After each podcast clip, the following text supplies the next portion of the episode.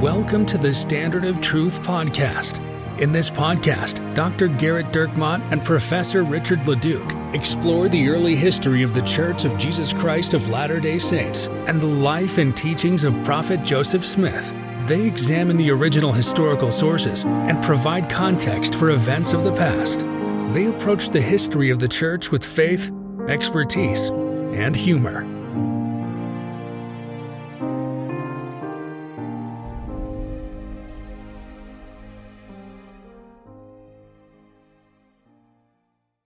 Hi, welcome to the Standard of Truth podcast. I'm your host, Dr. Gerrit Dirkmaat, and I'm joined by my friend, Professor Richard Leduc. Hello, Gerrit. In this week's podcast, we're going to help Louise answer a question to a board game she played with her family, Probably a long time ago. probably a long time ago. Do we still have the ability to help her win? Uh, well, if she goes back and plays again, I think that she will. I think Standard of Truth podcast, where we help give you cheat uh, answers to LDS games that you play on Family Night. I believe on a previous episode, we did give the cheat codes to both Contra and Super C. We did. But before we get to uh, an answer to a question from uh, the game Blast from the Past, fun for Latter day Saint families. Um, Boy, it seems like when you have to put that third caveat on, it may not be as fun as people think it is. Yeah. No, we're telling you. No, it's fun.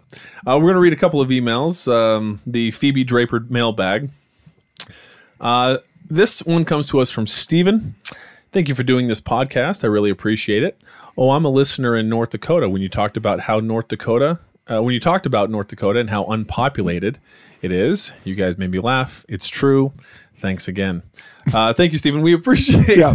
We appreciate. Between you and Jed, I mean, there's only two people who live in North Dakota, and now both of them are listeners. This is great. That's right. Uh, this next one comes to us from Rick. Cost of premium content. I have a question. If I decide to subscribe to your premium content, does the $9.99 per month get access to all premium content podcasts, or would I have to pay $9.99 per month for each of the three premium podcasts you have? Well, we really should have thought about it that way. We should have. Yeah, I feel I feel like we've missed an opportunity, and this is the only reason I have a business. Well, ABD. If he was PhD, we would have had that taken care of. Uh, first, yes, that's true. If it's a separate price for each podcast, you're servants of Satan. Wow, that turned quickly. I love your podcast. You can go to H. Very great. It's, uh, Uh, just kidding. But if so, uh, are there any samples to help me decide which podcast I would like to subscribe to? If not, you really are servants of Satan. Joking again, sorta. Thanks in advance. I really love you. Uh, really love you guys and the work you're doing. Keep it up. So that is a good point, by the way. Uh, it is just one for all of the excellent Yeah. premium so content. i- if you sign up for the premium uh, subscription, then each week when one of the three premium streams drops, on you, Monday.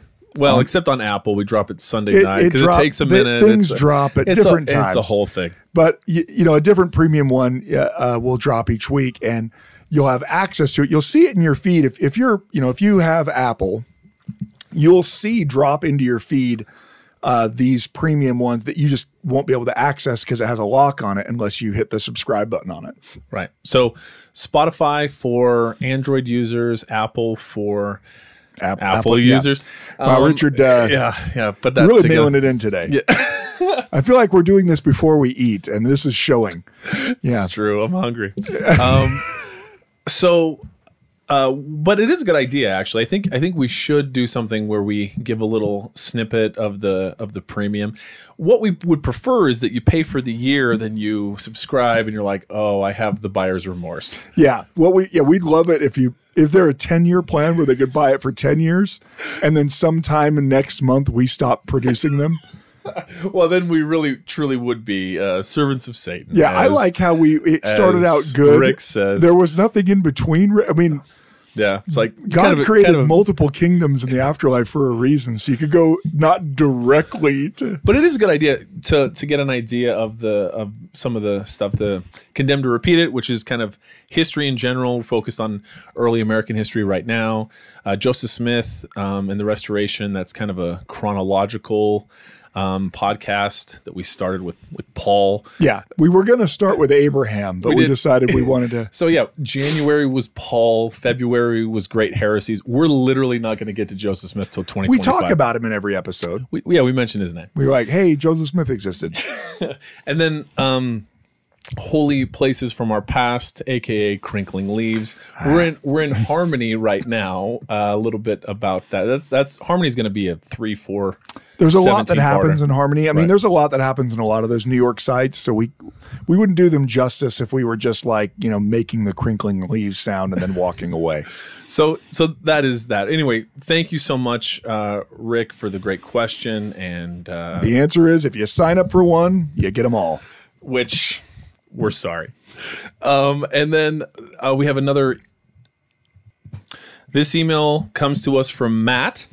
Hi, Richard. So, so the subject is question for Richard only, which is the best way to get your email read on the podcast is because I'm a huge egomaniac. And while I contribute almost nothing to this podcast, pretending that I do by sending me emails is it sustains me. It really is the if you want to cut through. I mean, look, because we get way, way, way more emails than we can read on the air. First of all, thank you very much. Mostly because of profanity, but also like there's just too many of them, and, and there's not enough time. And so, if you want to cut to the front of the line, you address it to Richard only. But look, first I'm going to read this email, but Matt, I I'm not an idiot. I know exactly what you're doing, which is very funny, by the way. It's well well played. I feel like this is the uh, the adult version of uh, "What did your mom say?" well, of. so Yeah. question for Richard only. Hi, Richard. I love the podcast. My question is only, uh, or my question for you only is: Would you ask Dr. Dirkmaat to share his thoughts about the evolution of how we understand the priesthood generally, the organization and policies, and any major differences from the early restoration to today regarding application of priesthood principles? Thank you so much. Uh, th- thanks so much to both of both of you for doing this podcast. It's the only thing that matters to me. Well, thank you very much, Matt. So that we we will probably dig deeper into that topic at a future podcast. Um, part of the problem is you know, a question like this is how has our understanding of priesthood changed over the course of time? Well, like a lot, you know. I mean, so that would it would actually require multiple podcast bars. But let me just briefly answer that before we move on to our main topic. It is always the case that the most natural human thing, the most natural thing, I mean, outside of, you know, you, you want to eat food and drink water and breathe air, um, is to assume that the way things are is the way they've always been. Now, I'm going to guess that most of our listener, listeners Or Lidner. or listeners outside of the few that are, you know, being forced to listen to us as their mom drives with and they're the baby in the in the car seat, right? From our great listener in New York. Um, most of them are, you know, the three hour church was an integral part of your entire life. You need to realize that already, already, my daughter, who's only nine, she doesn't really remember three hour church. And she she kind of remembers that we used to go longer, Right. but not really. Right. So when she's an adult, she won't remember it at all. So think about how think about how much 3-hour church was to you. What a big part of your life that was. How many times you, you know, looked forward to stake conference because it was only 2 hours. I want everyone listening to think about that. That there was a time in their life that they looked forward to stake conference because it was only 2 hours right? Did Right. you? Yeah. I mean, well, you, well, you're you're in a bishopric now, so you always look forward to whatever you don't have to do. But um, so I won't have to like read any callings or anything. Okay. Um, so uh, that's the the hardest thing when you're covering things like this that are very personal, very you know liturgical. there are things that we do in our worship every day. You know, phrases we use, language we use. It's easy to always assume that that the way we do things now is the way we've always done them. And yet we know throughout our life that all kinds of things have changed with the way we understand all kinds of aspects of the church, from the temple ceremony to uh, the the threefold mission of the church. Remember, we used to have our little breakout sessions in elders quorum, uh, you know, for the threefold mission of the church. I think it's important to understand, and we touched on this a little bit when we talked about Peter, James, and John last um, a few podcasts ago. Um, we will develop terminologies for things that they didn't initially have. And then through further revelation, they will receive understanding of the different levels of those. I mean, uh, we already talked about this, but a perfect example is there's no bishops when the church is founded. So, literally, the highest office of the Aaronic priesthood doesn't exist when the church is organized. So when we say, does our understanding change over time? Well, yeah. The highest office of the Aaronic priesthood isn't a part of the church's foundation. It comes by revelation uh, shortly thereafter, but they didn't have it before. And it really is the case in, in almost any of these. I mean, you know, it, it's it's so interesting to see the evolution of things like, say, the high priest. Um, again, I'm going to guess that all of our listeners that are cognizant of the difference between, you know, circles and rectangles, remember when there was a high priest group and when there was an elders group. That's such a recent change. But for all of our lives and all of our parents' lives and all of our grandparents' lives, the high priest group was a completely separate organization from the elders quorum. Obviously, both working, you know, in the stake for the priesthood. Uh, there is, as you bring up high priest group, there's one of my favorite stories from President Faust, who tells a story about his high priest group in his ward. He was attending a stake conference, he'd open it up for questions, and someone asked him when the second coming of Jesus would be.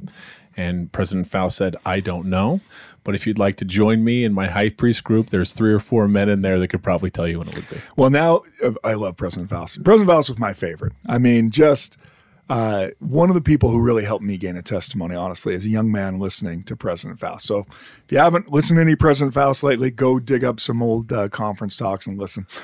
But today he would probably say, just turn on your TikTok or your YouTube. and you've got all kinds of people who are more than willing to tell you angels in heaven don't know, but you know who's a little bit better than the angels? Me. the height of arrogance that I just happen to know when it's going to happen. Uh, and then they try to get out of like, well, I didn't say I knew the day and hour. I just knew the month. Uh, okay. But the angels still don't, right? You're still still one up of the angels on that. Anyway, um, I, I I think that uh, back to the high priest group point, when the church was initially organized. When when the high priesthood, that office of high priest, is first revealed in June of 1831, they don't even seem to see it as a separate uh, office, and and you we can tell this from some of the minutes of this the early church meetings. And the minutes of the meetings, they would list, you know, deacons, teachers, priests. And remember, back then, it was adult men who were the teachers, right? You know, so and so might only be a teacher in the church and he's 50 years old and he's always a teacher. That democratization of everyone getting the priesthood offices, all of them, and then everyone being ordained an elder is something that happens later. So, one of the biggest changes that you'll see, especially if, if, as you go through the history of the church, is we go from having a priesthood that uh, essentially all male members are getting some type of priesthood office to one in which all of the male members are essentially progressing through priesthood offices to at least become an elder, right? To the Melchizedek priesthood. Well, anyway, in these first meetings, the uh, uh, the way it was listed on the, the meeting books was elders and then elders with the high priesthood. Now, many of us use the term high priesthood to mean the Melchizedek priesthood. That's what we, we, we, we use it synonymously today to mean Melchizedek priesthood. Well, they clearly don't. When they are saying it, they mean the office of high priest that was revealed at that June 1831 conference. And you'll notice that they weren't a separate quorum. It's elders meeting with elders with the high priesthood. So really, in, in some ways, President Nelson's kind of moved us back to where we were at, at the early founding of the church. You can see just with that example how much change there is. Now, change sometimes really bothers people. Um, you know, the internet is all a Twitter about uh, uh, the recent changes that have been made in, in the temple ceremonies. Very, uh, you know, very kind of people to decide that uh, our sacred ceremonies are their prerogative to share with everyone. Really appreciate that. Really shows a high class individual, by the way. Uh, but second of all, um, the it, it it's like the one aspect of Protestantism that keeps infecting Mormonism, it, like a disease that we just can't shed, is this Protestant belief that there cannot be any change to truth. Now, why does that exist? It exists because Protestants believe that all truth about God comes from the Bible. All truth. Well, the Bible isn't changing, is it? So that means interpretations might change, your intelligence level might change, your study studying of the Bible might change, but since all truth is in the Bible, there there can't be a further revelation of truth because we already have all truth. And Latter-day Saints we we we very often get into that mode. I mean, how often does someone say something like, "Well, if the temple ceremony is different today than it was in Joseph Smith's time, then that that, that just proves Joseph Smith's a false prophet." What? I mean, what is this rat? Where where are you setting up this terms of of the way that you have made this decision? So you belong to a church that believes in continuing revelation, correct? Yes. And you belong to a church that specifically teaches that God speaks to people according to their own light and knowledge. Yes. Well, that light and knowledge changes over the course of time as God gives further revelation, correct? Yes. The needs we have changes over time changes over time as circumstances change, as cultures change, as the church becomes a worldwide church. That need changes, doesn't it? Yes. So why in the world would the way God gives us instruction on covenants also not change? Again, I understand if you're a five point Calvinist Presbyterian, why you have a real problem with that. We aren't that. The best part about being a Latter day Saint is we believe in continuing revelation. And so th- this this fear that somehow a change to the way we perform some of our rituals or the way we utilize priesthood or the way those offices are spelled out it, it's it's this irrational fear born out of a cultural ideology that surrounds us all and that cultural ideology that and it's cultural meaning you don't ever think about it you don't you don't uh, have to have arguments about it. It's something that's kind of indelibly imprinted in your American psyche.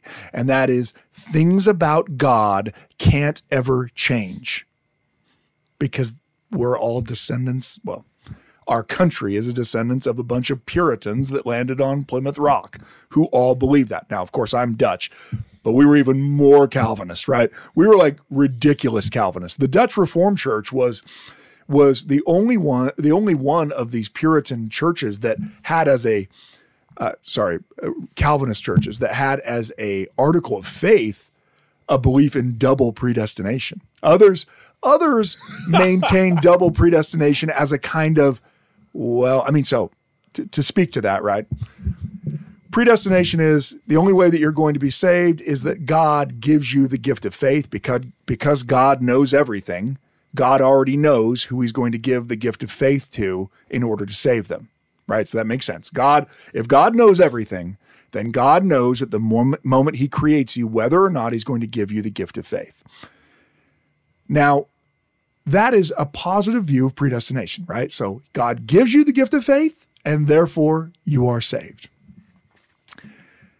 But it's not hard to get to the corollary of that, right? If God chooses who he's going to save, and God's well aware if he doesn't intervene you're going to a barbecue that is eternal in nature and with the worst guest list available, well then God is also at the very least by by not choosing you, choosing uh, you know you to go to hell.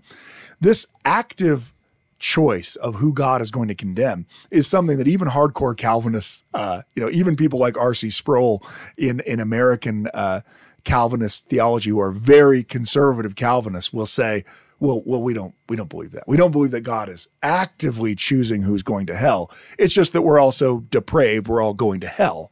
And then God chooses to save some of us, which he shouldn't.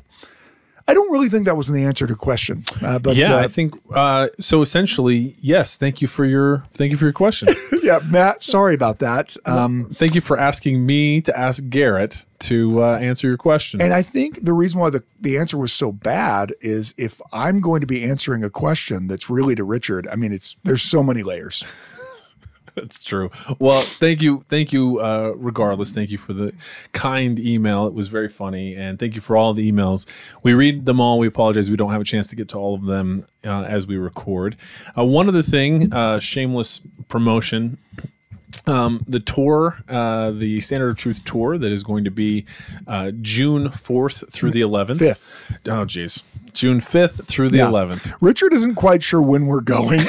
It's going to be in August. if, if if Richard is on this tour with us, we we we have had several people make inquiries about that, and we do have uh, still some openings. We were filled up, um, but we we had a, a large group uh, need to cancel for some family uh, reasons, and so we actually do have some spaces available if you're interested. Yes. Uh, so I'm I'm going out on the fourth. That's that's I- the reason. Well, I frankly at this point, if Richard's on the bus, everyone's got a bonus because last time he's like, it's on June second, it's July thirty fifth. I mean, he's making up dates. We. We've already paid for all of this stuff, so we, we know when we're going. But Richard's June still 5th. like, "What is that? Uh, August or June June fifth through June eleventh, we're uh, we're playing the hits, going to going to starting in Boston, doing some American history stuff, and then um, through Sharon and uh, Harmony, Fayette, Palmyra. And all those Curling. details are on the website under the tours uh, tab. So we'd love to have you join us. Um, and uh, we're we're already excited for for those who are to be with us. I'm just excited. Uh, I mean, how awesome is it that Rachel's mom is going with us? Yeah, I mean, we're, we're gonna make a shirt. It's gonna say I'm Rachel's mom. oh yeah. And then should we just make a bunch of other shirts that say "I'm with Rachel's mom"? I think that's what they're paying for. that's what they want. Um, so last uh, last question that we have here um, comes to us from Louise, um, and they were playing a game, Blast from the Past, and they received a question that they wanted uh, some validation for in the game. So Yes. I'm assuming she got the question wrong. That- yeah. She's like, So this is this is all just wrong." yeah. yeah, that's right. And I answered this, and they said that that answer didn't count. Well, if it's if it's anything like a Leduc family game night, it gets a little, it gets pretty aggressive. Yeah, yeah, very Um, quickly. So this is November twenty third, eighteen forty three. I know when that date is. I don't know when the tour is, but I do know this date. Yeah, that's good. On this day, Mrs. Cartwright drowned during her baptism. Weeks earlier, she was so furious at her husband's baptism, she said, I hope to God, if ever I am such a fool, that I'll be drowned in the attempt. Ouch. Did that uh, did that occur? Did that happen? That's a that's a great line, uh, by yeah, the way. Um, Absolutely tremendous. Well done, Mrs. Cartwright. I, I'm drowned in the attempt. That sounds terrible. That sounds funny. Um, uh, so terrible. yeah. That's by, by funny I mean terrible. yeah, it, it is a really tragic event, and honestly, this is this seems like it would be a very rare occurrence, but it's actually not terribly rare.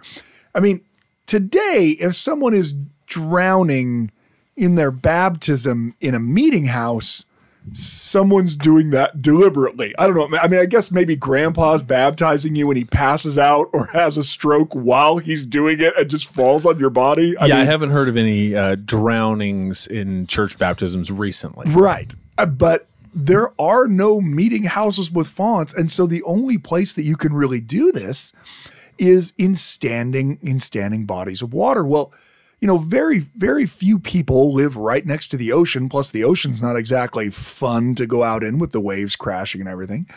So most of the time they try to find small streams or rivers where you can kind of get off to the side and and do it. But as as a Latter-day Saint is well aware, um, you you you need more than like four inches of water to perform a, an immersion baptism. I mean, th- the more water that's in that font, the way easier it is to do. Right? It's easier to get everybody under. Right?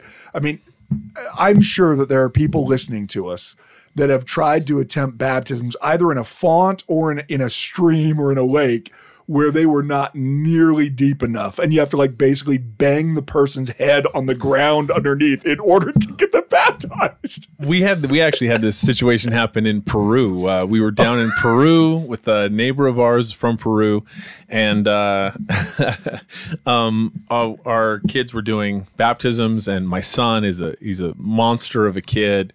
Uh, he's he's six five, and he was being baptized by uh, friend of ours' son who was much much smaller, and the Peruvian font was not like the Bountiful Temple font. Right. So the Peruvian font could not handle a gentleman of his carriage. Yes, he's he, he, he's he's uh, not not in heft, but in Willard Richards' general. You know, he's How he's, many he's guns tall- does your son have hidden inside his waistcoat? That's so my he's, question. he's a six five kid, and so he was getting he was trying to be baptized in the in the Peru temple Lima Peru temple font, and he had to like try and He had to, like, squeeze go up into into, a a ball and just go down, and he's he's literally pushing down on him to get him under the water. It was very uh, it was it was it was wonderful. It was a Yeah, it wonderful was a experience. beautiful It was a beautiful experience. experience. I enjoyed it. It was very funny. Very nice. Well, so it, the way that you would do this for most people is they would go to one of the larger bodies of water.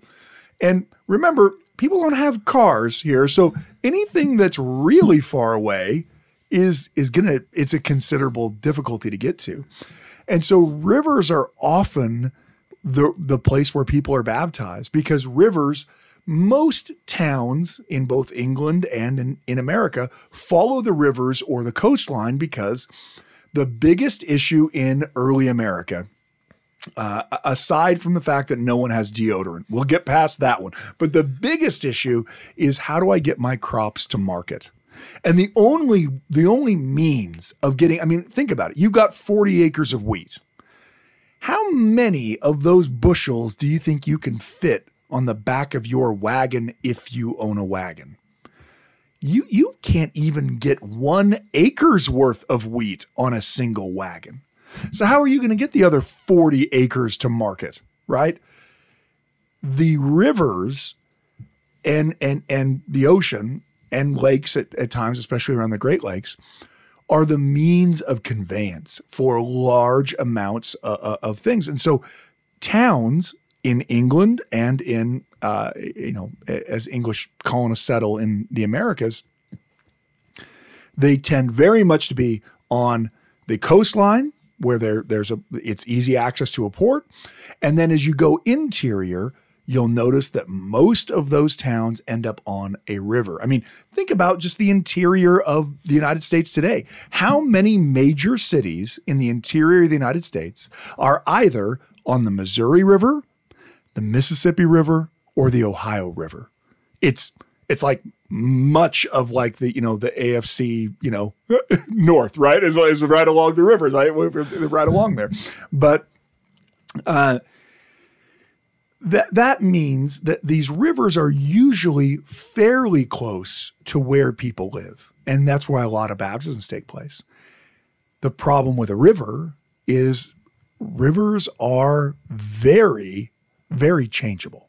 I mean, ask any of our listeners who live next to the Mississippi River the difference between the Mississippi River in flood stage and the difference between the Mississippi River in drought. And one is a catastrophic threat to your house and home, and the other is a catastrophic threat to livelihoods because the water's so low. And, and that meant that early missionaries often had to battle the elements, breaking up ice sometimes to get in there, but also the currents. And oftentimes the missionaries themselves, they're not from the place where they're trying to baptize people. They, you know, I I'm from Detroit. I don't I don't know anything about, you know, Leeds and the water bodies around here. You're you're trusting the people there to say, "Oh yeah, go out here and it's not that bad." And I would say that almost anyone who's ever gotten into a river, um, in fact, really anyone who's ever gotten into I'm not advocating anyone get into a river. We do have fonts now, but if you ever do get into a river, I think one of the most surprising things to people is even when the water looks completely placid, if you get into that river, you will feel the pull of the current. That even though that that rivers are always moving with greater force than it appears that they are when you're standing on the banks. I mean, even creeks, or Anything. or where we're from, cricks. Yeah, yeah, cricks. My my uh, we used to go have our father and son uh, camp out every year at Fall Creek Campground. Yeah, ours was at Silver Creek Plunge. Yeah. yeah. Uh, if you're that? from Idaho, uh, you apparently believe that the word creek is spelled C R I and I'm not even going to say CK, probably just C C R I K. Yeah, as far sure. as I know. I mean, yeah. it, I actually spell creek. Yeah, yeah right. Could you spell, spell creek for me? Could you use that in a sentence? C R I K. Yeah, I mean that's uh, anyway. Um, it was a great place. We had tons of fun. So that's what's happened here, and the story, the reason why, you know, the people creating this game were able to pull it out, the reason why it's an easy, easily accessible story is it comes from the history of the church. Um, it's included in the history of the church and and published um, when when that's published. Um, coming from that time period. So let me share the story from the history of the church so you can know uh, where they pulled that card from. And then what I did is I went and I gathered up several of the English newspaper accounts of this event because this actually was a pretty scandalous event in England. Um, and and I'm going to share that with you. I mean, probably you'll be asleep by then. Yep, our wives are. Yeah, Angie's asleep for sure. Yep, Becky yep. is as well. Yep. Oh, she kind of moved when I said that. She's asleep. Kind of moved. Okay. Um. So uh, this is uh, uh, from uh, History of the Church. Um, Jonathan Pugmire Sr. and Thomas Cartwright discharged by Judge Whitehead at Chester, England. The judge would not allow the cost of the prosecution or witnesses to be paid by the crown. It was very evident that the Church of England ministers were at the bottom of the machinations and were sorely discomfited at the results. I insert the statement of the unfortunate occurrence given by Jonathan Pugmire Jr. Okay, so this account is coming from the son of the man who was part of this indictment. So Jonathan Pugmire Sr. and Thomas Cartwright were actually arrested in conjunction with this baptismal drowning. Okay, and we're, we're going to learn all about that, or or we'll already be done. Um, Great question, Louise. This is a lot of fun. Yeah, yeah I mean, Richard sees my eyes light up. Oh, he, I've never seen anyone so excited about dr- baptismal drownings. Baptismal baptismal drownings are really they're you know it's Treaty of Guadalupe Hidalgo. It's it's townships. It's rice tariffs and, it's, it's baptismal bapti- drownings. Baptismal drownings. They're they're my second go to. Yeah. Um, anyway, this is the the account. Thomas Cartwright was baptized November 6, 1843, unknown to his wife, by Elder Jonathan Pugmire Sr. So remember, this account is coming from Jonathan Pugmire Jr. So his son is telling the story of what happened with his dad. So that's going to color I mean, essentially, this is dad writing a missionary home let, a letter home to his family, telling them what happened, and then his son relating that event to someone else. Um, um, and he went to Pugmire's house that same evening and inquired to know where Tom, her husband, was. Mrs. Pugmire answered that she did not know. After this, Mrs. Cartwright went out and met them returning from the waters of baptism and shouted, well, she uses an expletive here. Am I? Mm. Am I? Uh, no. Darn you. There you go. But not darn. I'll dip ye. And expressing her determination to have revenge on the Pugmire family, she used a great deal of very bad language, some of which I had to edit here. Um, Some of the neighbors, not belonging to the church, advised her not to speak too much against the Latter day Saints as she might yet become convinced of the truth of their doctrines and be baptized herself. She replied, I hope to God if I'm ever such a fool that I'll be drowned in the attempt. A short time afterward, in consequence of her husband talking to her about the truths of the gospel, she consented to go to Pugmire's house and to hear for herself. After attending a few times, she told her husband that she had a dream in which she saw it was a fearful thing to fall in the hands of a living God and requested to be baptized.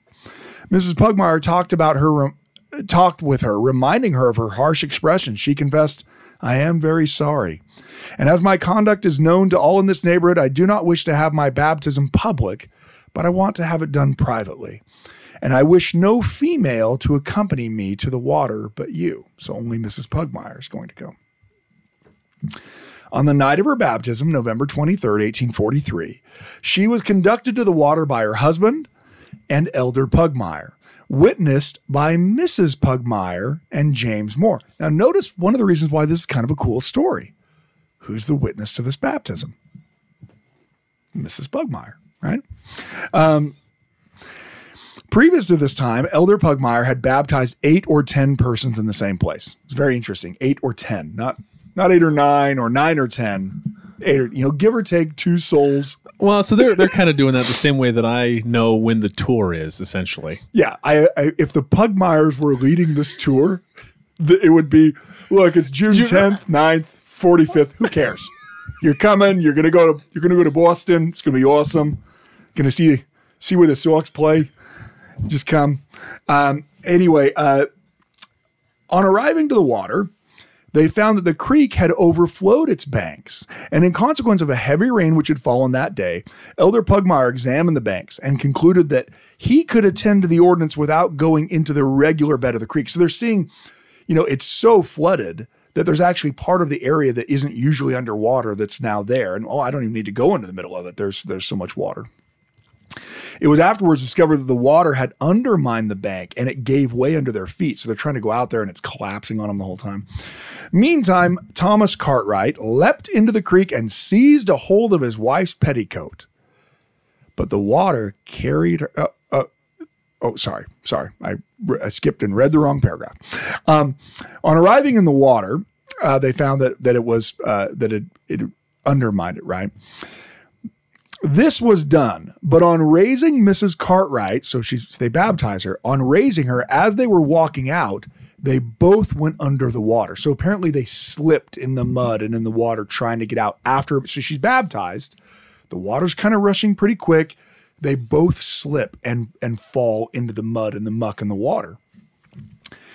Um, it was afterwards determined that the water had undermined the bank and it gave way under their feet. Meantime, Thomas Cartwright leapt into the creek and seized hold of his wife's petticoat. So he's trying to save his wife. He grabs grabs her petticoat, but the water carried her off and left the garment in his hand. And oh, so, like, geez. she gets caught in the current. He's pulling the, the clothes, and the clothes actually tear off of her, and she gets carried down the water. It's terrifying. It's, yeah, I mean, it, it, it. I hate the fact that even you know we joke around a little bit because this is. I mean, what a horrific event, right?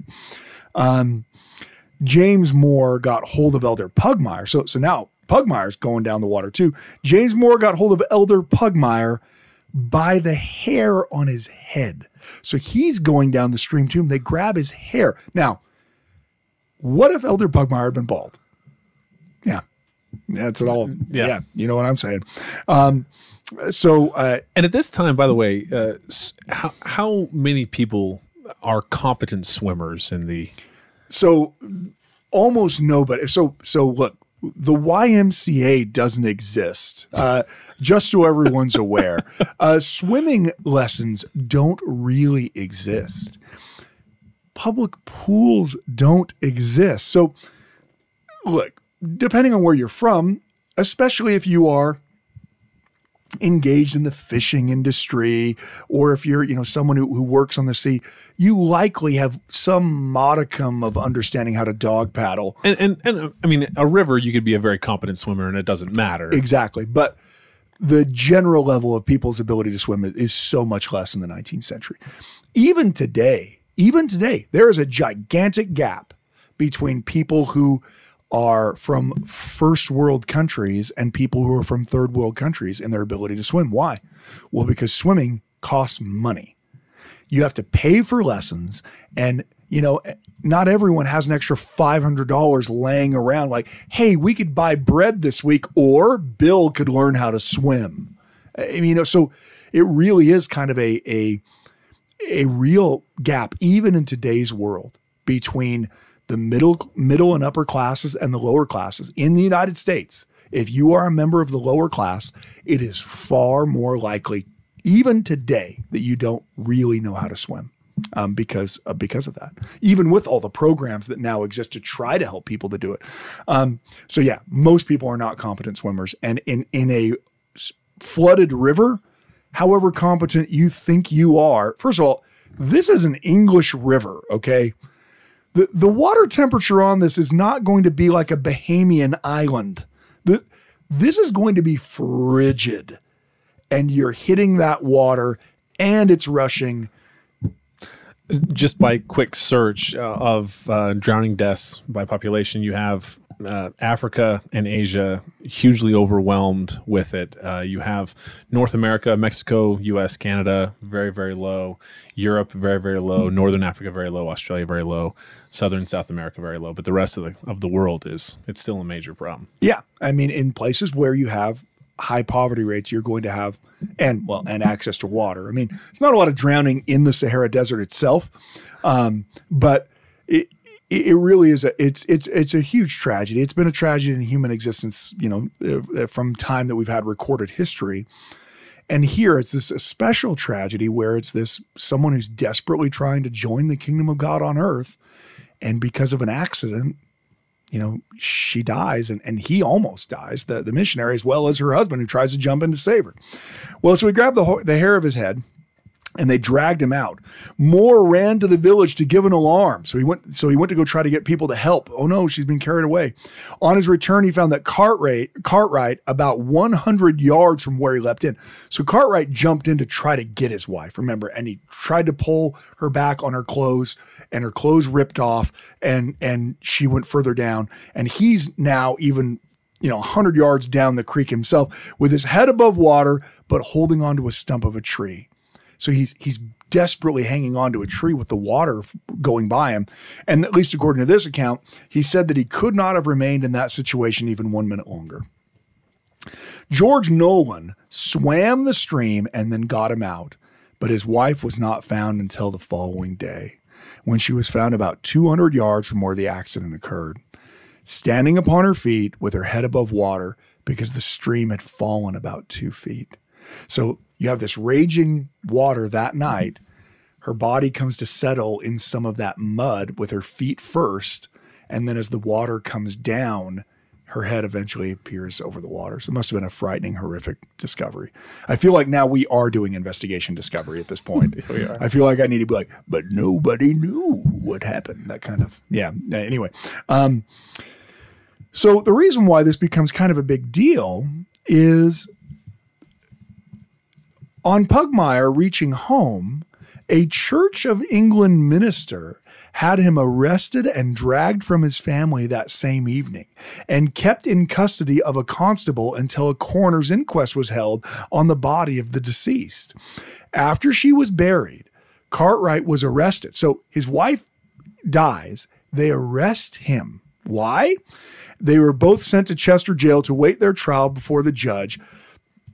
Uh, they were in confinement six weeks and three days before their trial came on. The judge, Whitehead, remarked to the jury that baptism was an ordinance of our religion and that it was a mere accident that had occurred.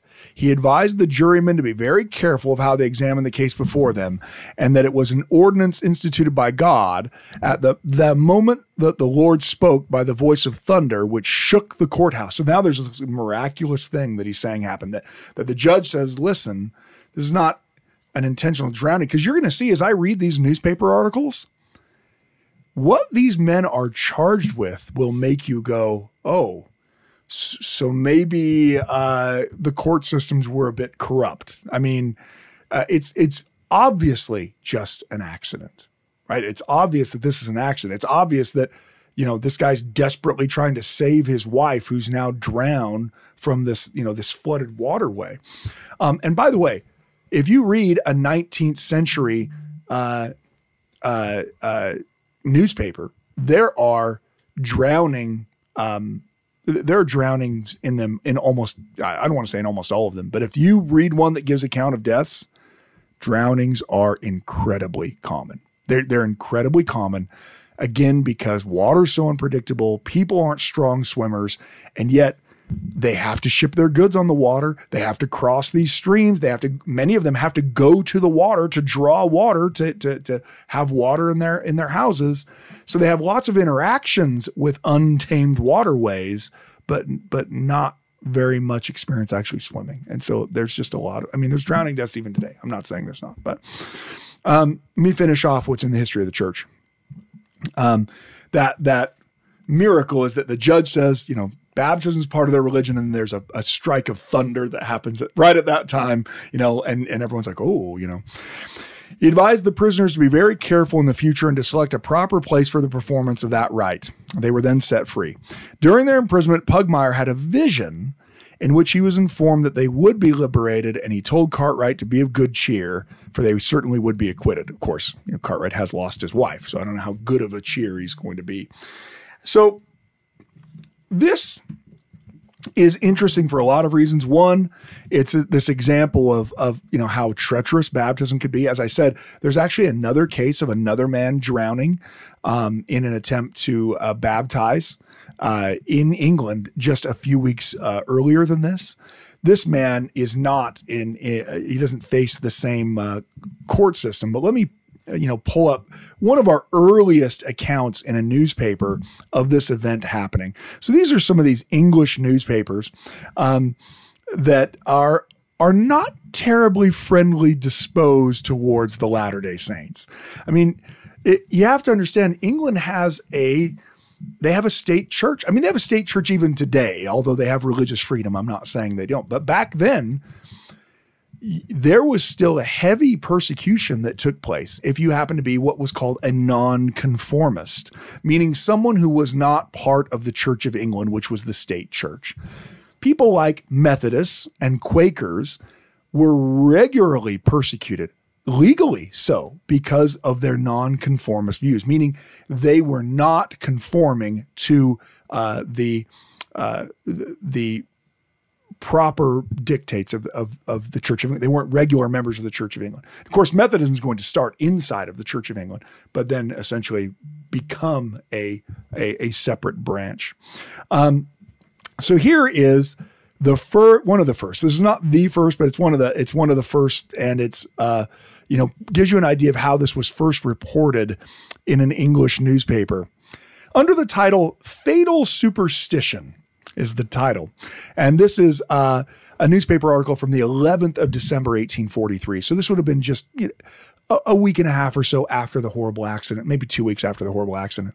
Of course, word travels a little slowly, but a gross and fatal instance of superstition has occurred in the Cheshire, uh, in Cheshire, among the laborers of the Grand Junction Railway at Crewe. Um, there are several Mormonites, one of whom, Pugmire, induced his wife by his importunities to be baptized uh, into the order. So notice already the story's wrong, right? Uh, already the, the story is incorrect because it's claiming that um, Pugmire was convincing his wife to get baptized, when in fact Pugmire is the person performing the baptism, and it's Cartwright's uh, wife who's being baptized. But you'll you know you'll see the uh, the officiating priest was one Cartwright, a blacksmith. The time was Thursday night, the 23rd of November. It was dark and stormy. The river was swollen with rains, and the stream was rapid. Although uh, about to be confined with a fourth child, and that's actually one of the great tragedies here, is that Mrs. Cartwright is actually pregnant. And so it's the loss of her and the child. Um, the woman was stripped almost naked. Now notice notice how they they do that, right? The the point is to make this somehow licentious, right? Clearly she's wearing clothing in the baptism. But by using the term stripped almost naked, what does it sound like? It makes it sound like there's some kind of sexual deviance that's going on there. This is a standard anti Mormon trope. You'll actually find it in most anti Mormon arguments about what happens within Mormonism to try to find a way to sexualize the Mormon deviance in that, in that regard. She was stripped almost naked and led into the water. The priest happened to lose his hold of her arm, and she was carried away in the stream and drowned. The husband went home and told his neighbors what had happened, saying, It was the will of God that she should be drowned, and adding that it was the weakness of her faith that caused it, but he was now satisfied that she was in glory. A coroner's jury returned a verdict of manslaughter against Pugmire and Cartwright, and they have been committed to Chester Castle for trial. So that's the, this one of these early articles explaining what happened. They have the people involved confused and wrong, and they appear to have some kind of interview with the with Pugmire and Cartwright, for which we have no source on that, but that they brag, well. Obviously, God's will that uh, she died. Um, you can tell this is very. I mean, Latter Day Saints are hated in England at the time. The the the early apostles going to England are going to they're going to end up converting thousands of people, and it is a it's something that's in the English newspapers quite a bit because you have thousands of of Mormons that are then immigrating from England to the United States, and they provide a, a very unique element of our uh, of Latter Day Saint history. In fact, if you look, uh, this is something that's. I, I, think I got a little too excited about that. Okay. No, no, no, no. no go, go, on. No, no, because no, I, I started to get excited, and then I looked over at Richard, and and you know how sometimes you can tell that that uh, the person is there but not paying any attention to you. This is how it is most of the time when I'm talking, but that's that no, was, no, no. was. T- tell us about uh, tell us about the uh, the cobblers that came over and how well, excited you are about it. the reason why, if you look at a map of immigration by um, uh, ethnicity um, in the United States, you know, so how do people how do people trace their ancestry? That's what I mean.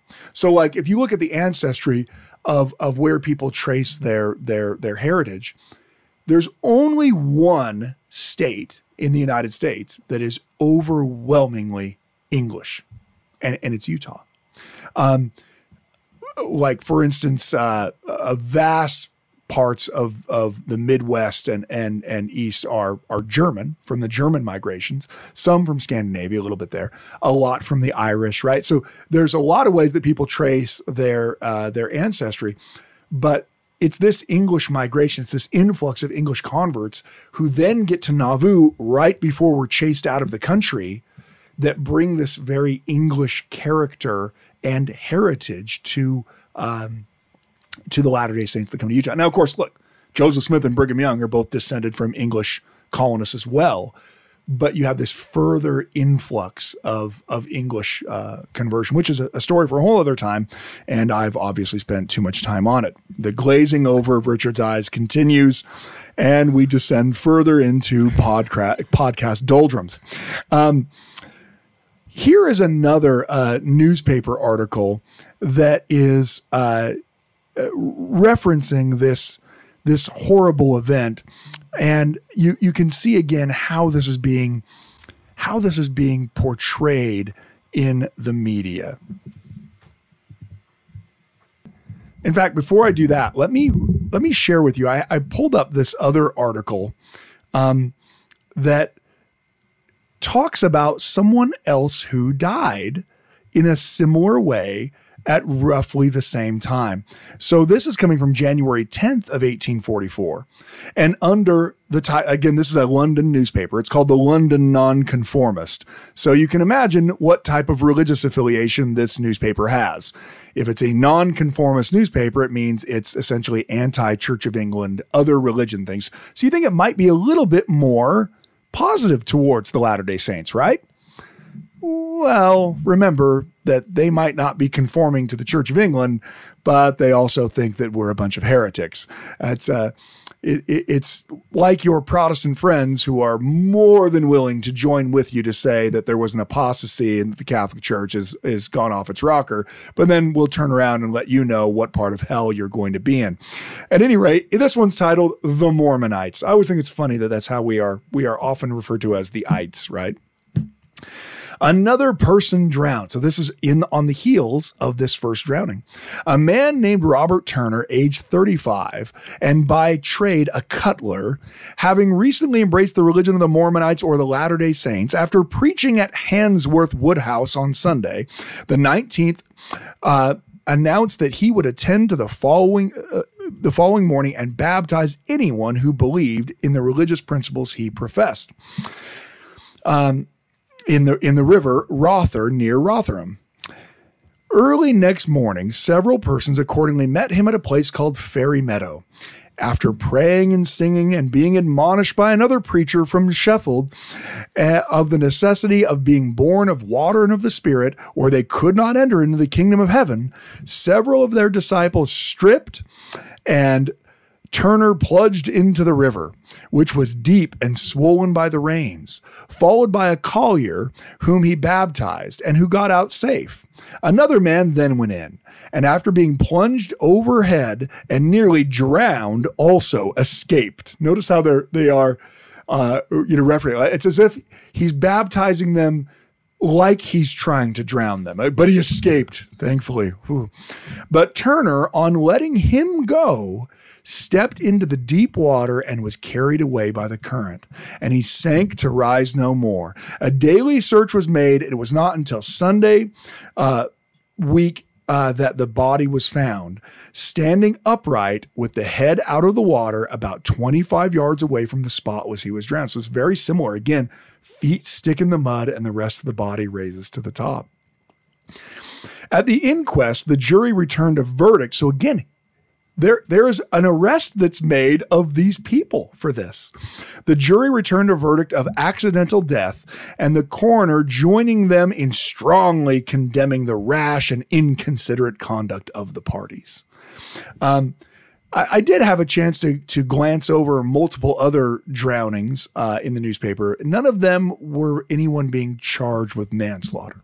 It's only when it's Mormons attempting to baptize people that it's now a manslaughter charge. Um, and so there's there's that. But anyway, let's go back to our our current case at hand with the Pugmires and and um, uh, let's uh, start here with this. Um, this later newspaper article is going to give a, a pretty good explanation of everything that happened with the trial. This newspaper gives a pretty full account of this under the title The Law, Chester, Tuesday, January 2nd, The Mormonites. Again, notice how this is this pejorative that is applied to them over and over and over. And they know that they're called Latter day Saints because they even say, or sometimes called Latter day Saints. But I, know this is going to come as a shock to people of today's world that antagonists are not always as uh, you know they don't really show the deference to someone's wishes of what they want to be called that you might think they would. It's a very surprising thing. Normally, I know that everyone else listening interacts with people who only interact with people who aren't of our faith, who are very kind and generous in the way they refer to us. But I digress. Back to the article. Mr. Justice Wightman, precisely at nine o'clock, took his seat upon the bench. The court was crowded upon this occasion from the very peculiar nature of the offense with which the prisoners were charged. It having been indicated uh, the previous evening that the trial would proceed with early this morning. So, first of all, this is a public spectacle. And notice it's a lot more people than would normally be there. Why?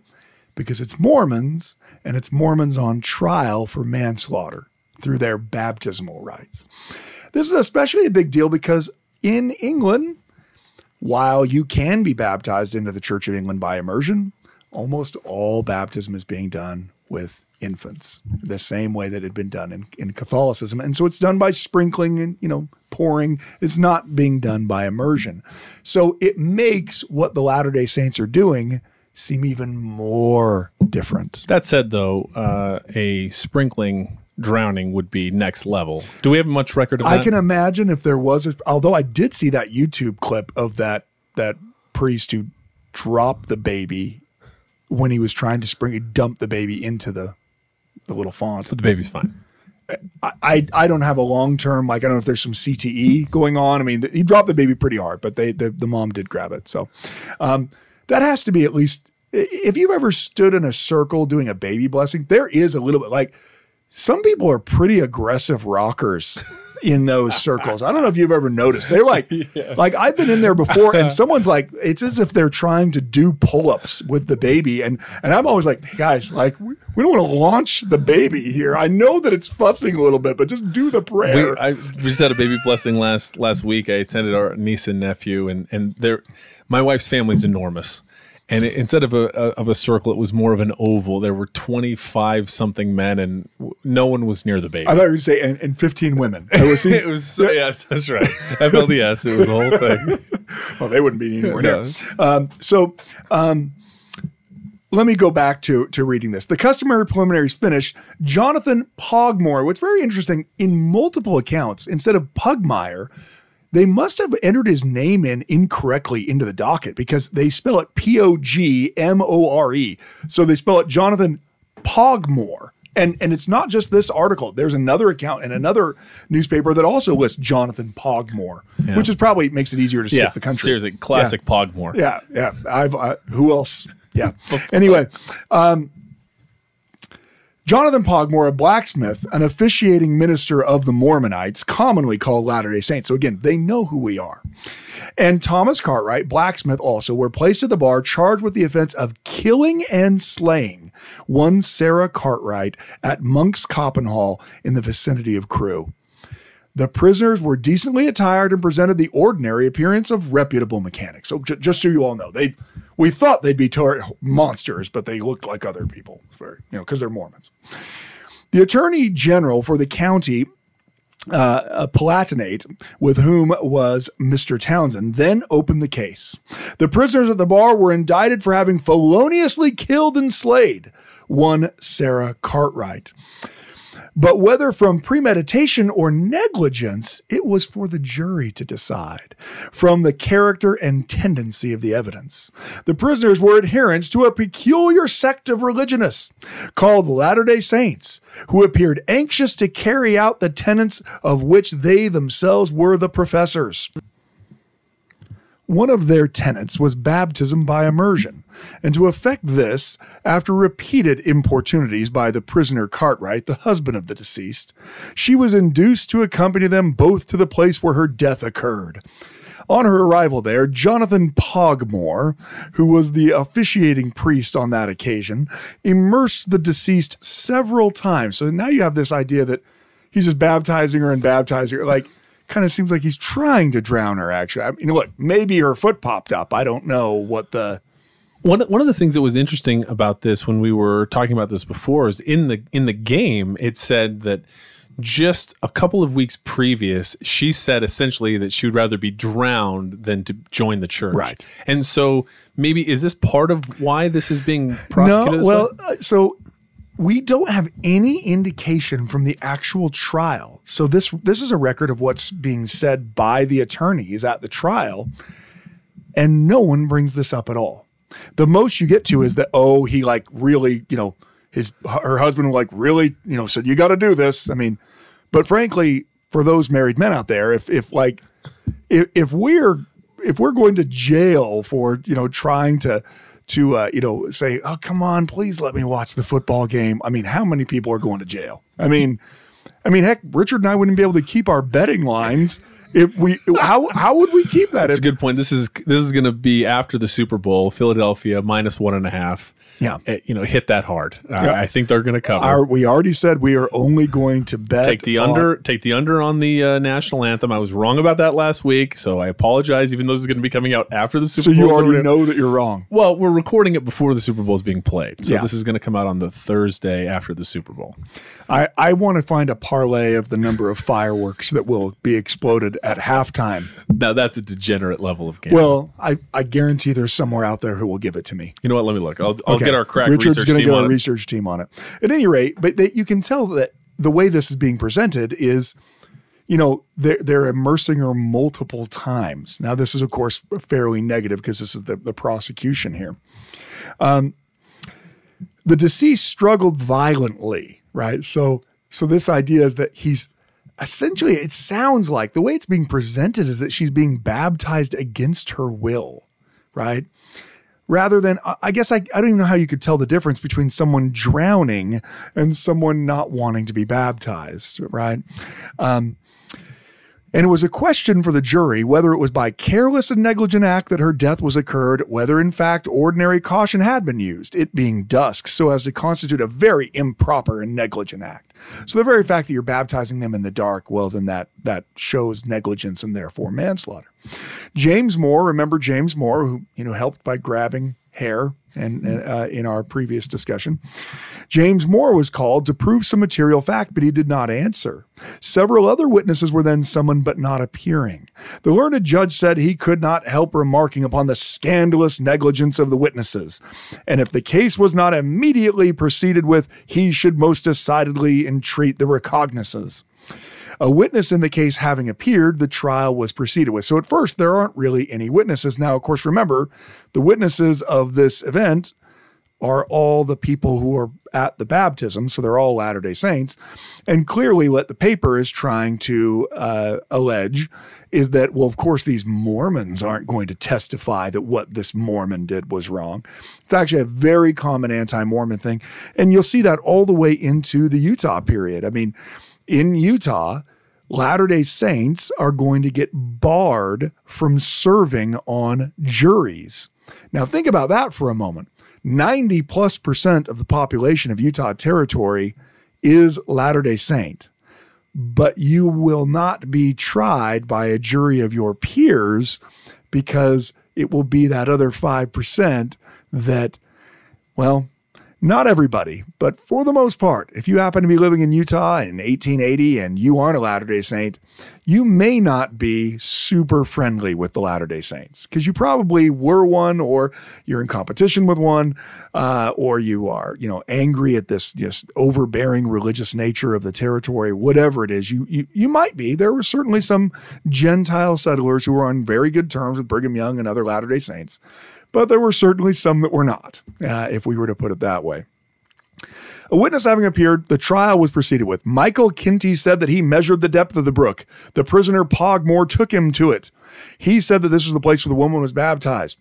When the water was low, it was only a small brook, only about four yards wide, and in depth not more than a foot or a foot and a half. There was a flood at the time, and when he saw it the day after the, the death of the deceased, it was six feet in depth, but the flood having in great measure subsided, he should conjecture that at the time of the baptism, it could not have been less than nine feet. So nine feet of water there.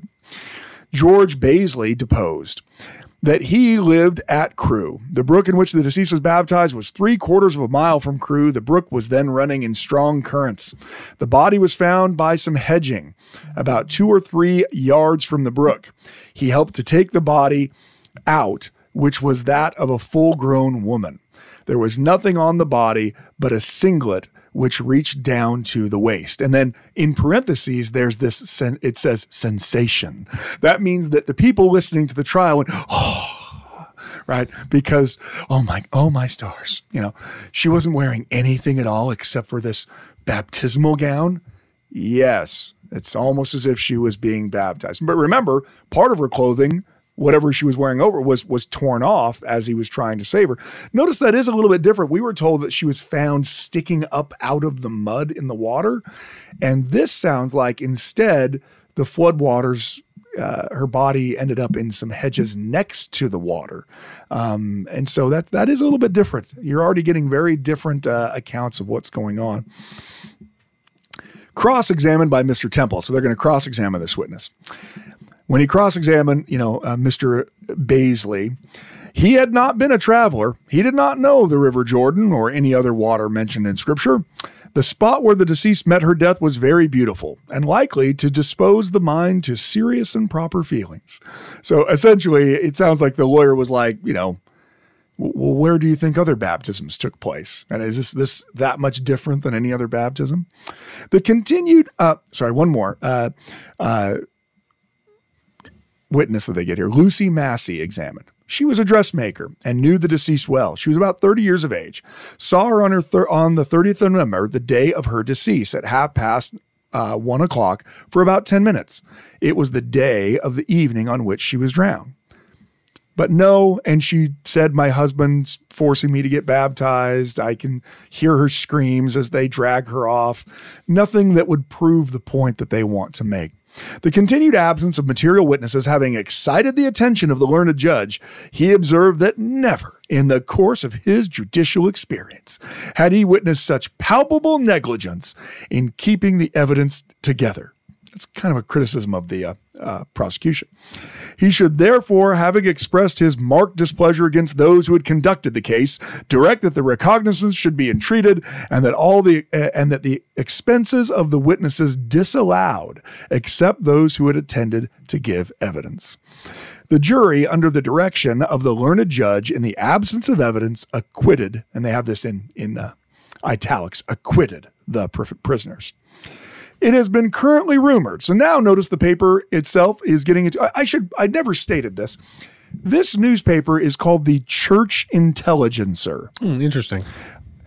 Fair shake here. Well, it's not the Latter day Saint Church Intelligencer. This isn't the Nauvoo Expositor. This, this is a Church of England ah. newspaper.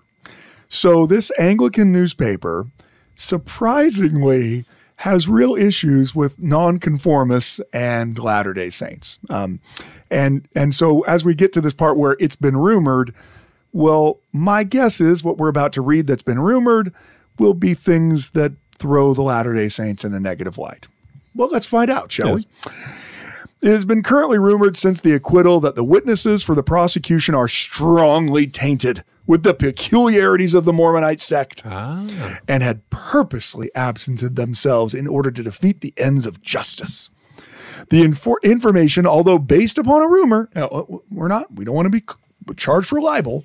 The information, though based on a rumor, has some confirming circumstances, considering the prevalence of these opinions in the place in which the witnesses reside and the fact that a strict and rigid warning had been given them of necessity of a punctual appearance this morning, from the probability of the case being very early before the court. There was another arraignment and the coroner's inquest, which the learned attorney general intimated to the court would be proceeded with hereafter. Mr. Edgerton, on behalf of the prisoners, said, page here, um, that from the absence of evidence in the former case and the acquittal then, it was a plea of autrefois acquit, and no other indictment could be sustained. Essentially, I, I think they're arguing a kind of a double jeopardy here. The learned judge agreed with the remarks of the counsel for the prisoners and directed the acquittal. The prisoners were discharged. The Attorney General afterwards proceeded with the case of Pogmore and Cartwright, the Mormonites, upon the coroner's inquest, when the learned judge interfered, directing an acquittal, observing to the prisoners that no evidence had been offered against them, and they were therefore acquitted. At the same time, said the learned judge, it is my duty to remark, although with your particular tenets I have nothing to do, you have been most culpable in not having examined the brook in which you propose to observe the baptismal ceremony. The pain which you, Thomas Cartwright, I hope have experienced from the dreadful consequences which have ensued will be a warning to you hereafter. Yeah, clearly what you need to do is chastise a man who watched his wife and unborn baby drown. Luckily, the judge was there to remind him that it was a problem. His lordship then ordered the recognizance to be estreated and the expenses of the absentees to be disallowed. So this this case, as at least it's being portrayed here, doesn't ever in any way mention her claiming that she'd have to be drowned before she was baptized. Now, that would be, again, a logical thought that, well, if she said she would have to be drowned first, well, what do you know? What happened? Uh, this is one of those cases where the the the Pugmire or Pogmore or whatever we want to call him, that the son who writes the letter that then gets included in the in the uh, history of the church, I think he might have been doing a little bit of embellishment there. Um, maybe not. Maybe he had heard that she had said something like that. But this is one of those things that you actually find multiple times in church history where sometimes when something terrible happens, instead of chalking it up to terrible circumstance, instead of saying we live in this horrible, ruined world, the people involved attempt to find a way that it's actually the person who suffered, it's their fault. And, and, and, you don't have to go very deep on that to think, well, okay, so even if she had said that, what is she like a prophetess now? That even though she changed her mind and decided she wanted to get baptized, that God's like, nope, I'm taking your first offer. I mean, and is that fair to her unborn child? Is is that what we're thinking? I mean, is is it fair to Thomas Cartwright that because his wife earlier doubted and then believed, which is by the way literally every single person who has ever been baptized into the church at first goes, I don't know about that, and then goes sign me up. Everyone, Brigham Young, right, included. Um, that that he should have to suffer because of that. I mean, I I I don't know where uh, Pugmire Jr. was getting his information. You assume it's from his his parents, but the reality is this is a horrible tragedy. Um, back to the game. I, I don't know that she said she'd rather be drowned than be baptized. I think if she had made that a public sentiment, we probably would have found it in these anti-Mormon articles that were published in these these religious newspapers that clearly hate the Mormonites. So she expressed it. She certainly didn't express it publicly. And notice that according to that account, the reason why she was being baptized at night is she didn't want anyone else to know because she'd been so public about how opposed she was. Well, that that doesn't seem to carry like so so let me get this straight. She was so public about the fact that she absolutely refused to be baptized but the prosecution couldn't find anyone who was willing to say that she didn't want to be baptized. Well the whole town in Crewe is not latter-day saints. In fact they are thoroughly detested in, in Crewe like they are everywhere else. So why couldn't they find someone who said that she said it? I mean it doesn't mean it didn't happen but as we often say on this podcast, you know, uh, is is is it is it probable? No. Is, is it possible? Eh, maybe. But really, far more likely, what this is is a horrific tragedy. And people are trying to cope with it in different ways.